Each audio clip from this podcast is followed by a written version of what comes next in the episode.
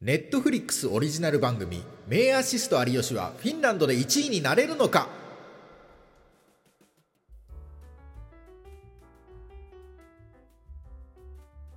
ラジオトーク、アップルポッドキャスト、スポティファイでお聞きの皆さん、もう日本の笑いを北欧へというビジョンのもとフィンランドで芸人として活動しています源高木です。今回はニュース的な内容になりますね。皆さんご存知でしょうか？3月の14日。まあ3週間ぐらい後ですかね3月14日にネットフリックスで名アシスト有吉というネットフリックスオリジナル番組が公開されますでネットフリックスで公開されるということはフィンランドでも見れるんですね。世界190カ国以上で見れます。なので今回はね、この番組、名アシスト有吉について思うところをお話していこうと思います。まずちょっと番組の概要をご説明しましょうか。ちょっとホームページからね、引っ張ってきました文章を読ませていただきます。数々の番組で MC を務めてきた有吉弘行がアーティストやスポーツ選手など10組の個性豊かなゲストが MC を務める10本のバラエティ番組にアシスタントとして参加。番組にはベテランから若手まで百戦錬磨の芸人が参戦し10人十色の MC 企画にチャレンジしながら突如降りかかる有吉の狂気のアシストパスを全身全霊で打ち返す予測不可能で熱量マックスの新たな笑いを生み出す最強バラエティ最強は最も狂ってると書いておりますけれどもね要は、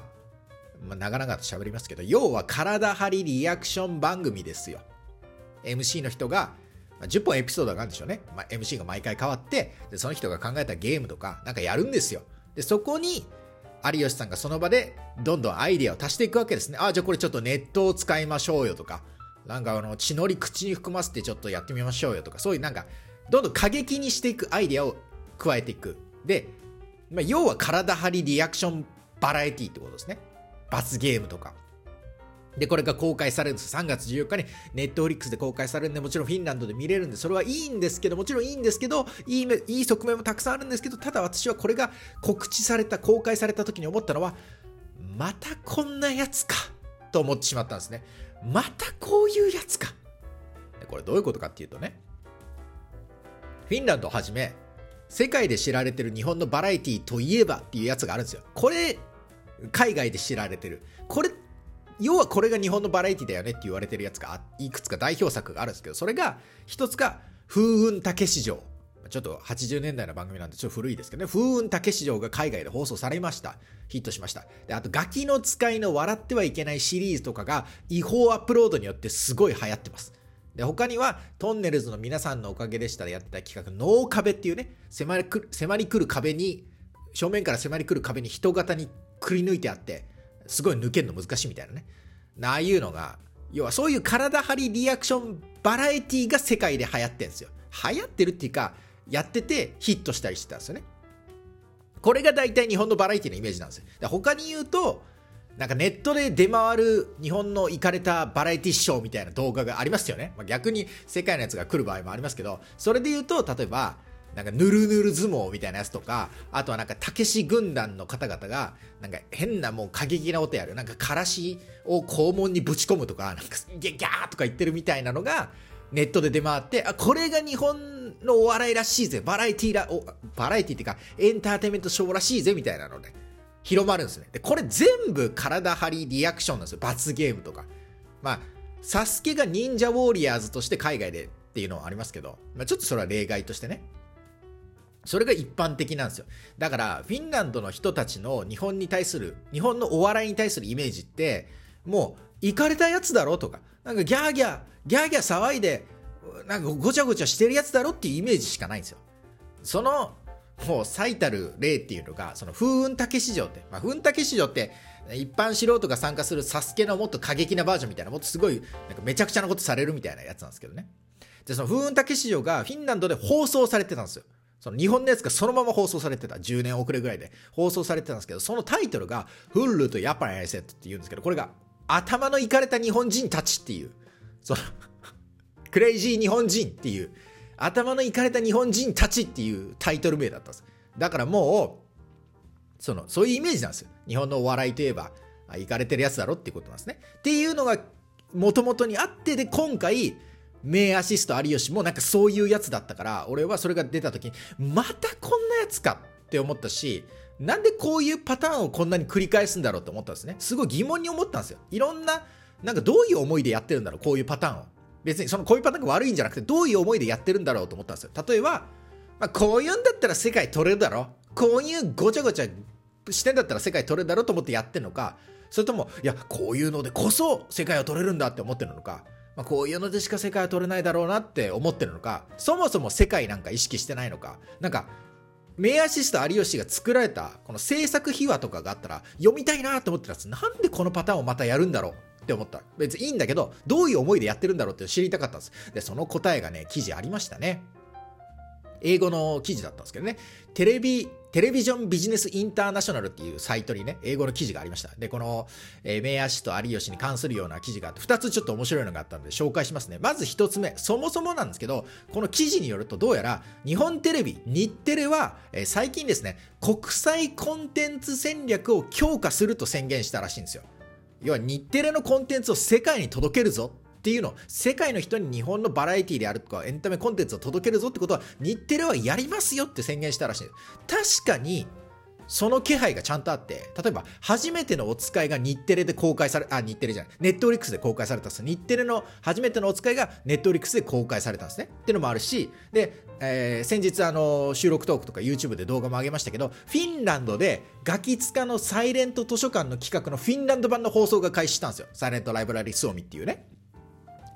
だから、それも日テレのコンテンツですから、確かにやってるってことですよね。で、その宣言をしてから、この9ヶ月後にはこのメインアシスト有吉、1年も経たずに、ネットフリックスオリジナルコンテンツを作るまでやってるわけですね。なんで、メインアシスト有吉の制作陣っていうのは、有吉の壁っていう日テレの番組のスタッフさんなんですよね。だから日テレはもう自分たちのコンテンツを世界に届けるぞっていうのをやってるんですよ。日本のコンテンツを世界へなんですよ。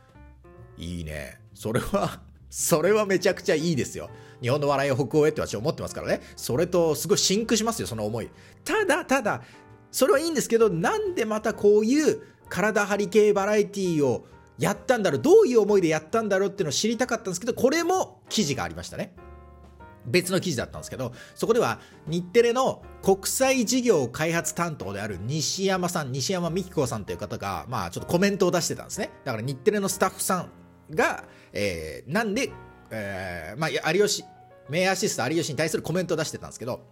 それはこう書いてあって、これは英語の和訳ですけどね、えー、このショーは世界が絶望するクレイジーな日本のコメディーショーの典型典型であり、ワイルドで陽気で面白く、日本のネットワークテレビでは見られないものであり、3月14日に世界中の家庭に大きな笑いをもたらすでしょう。って西山さん、日テレの西山さんが言ってるんですよ。世界が絶望するクレイジーな日本のコメディショーの典型が名アシスト有吉ですよって言ってる。意図的にやってるんですよ、だから。風雲竹市場が流行ってるような世界では。人気になったよな。で、ガキツカも勝手に見られてるよな。笑ってはいけないで見られてるよな。ってことは、日本の笑いはクレイジーだって世界の人は思ってるような。じゃあもっと思ってもらおう。日本の笑いクレイジーですよっていう。ので、いつも以上にクレイジーさを増して、なんかボコボコにしたりネットしたりっていうのあったんですよね。でも予告編もそんな感じの編集なんですよ。もうなんか血のり口からボーとかなんか粉まみれになったりとか、なんかボコボコになったり、ギャーとか言ったり、うわーとか吹っ飛んだり。まあ正直ちょっとなんか、ちょ、キモい、キモい予告編だなちょっと汚かったりするんですよね、ちょっとね。だからまあ、意図的にやってるってのは分かったんですね。だから、それが人気だからもっとやろうってことなんですね。まあまあ、いいんですけどね。間違ってないと思いますけど、それ一点突破もいいと思うんですけど、ただやっぱり、それ以外のお笑いも日本にあるじゃん。別に。ギャーとか以外のもあるし、あと日本でもあんま最近見ないくらいやってない？それみたいな。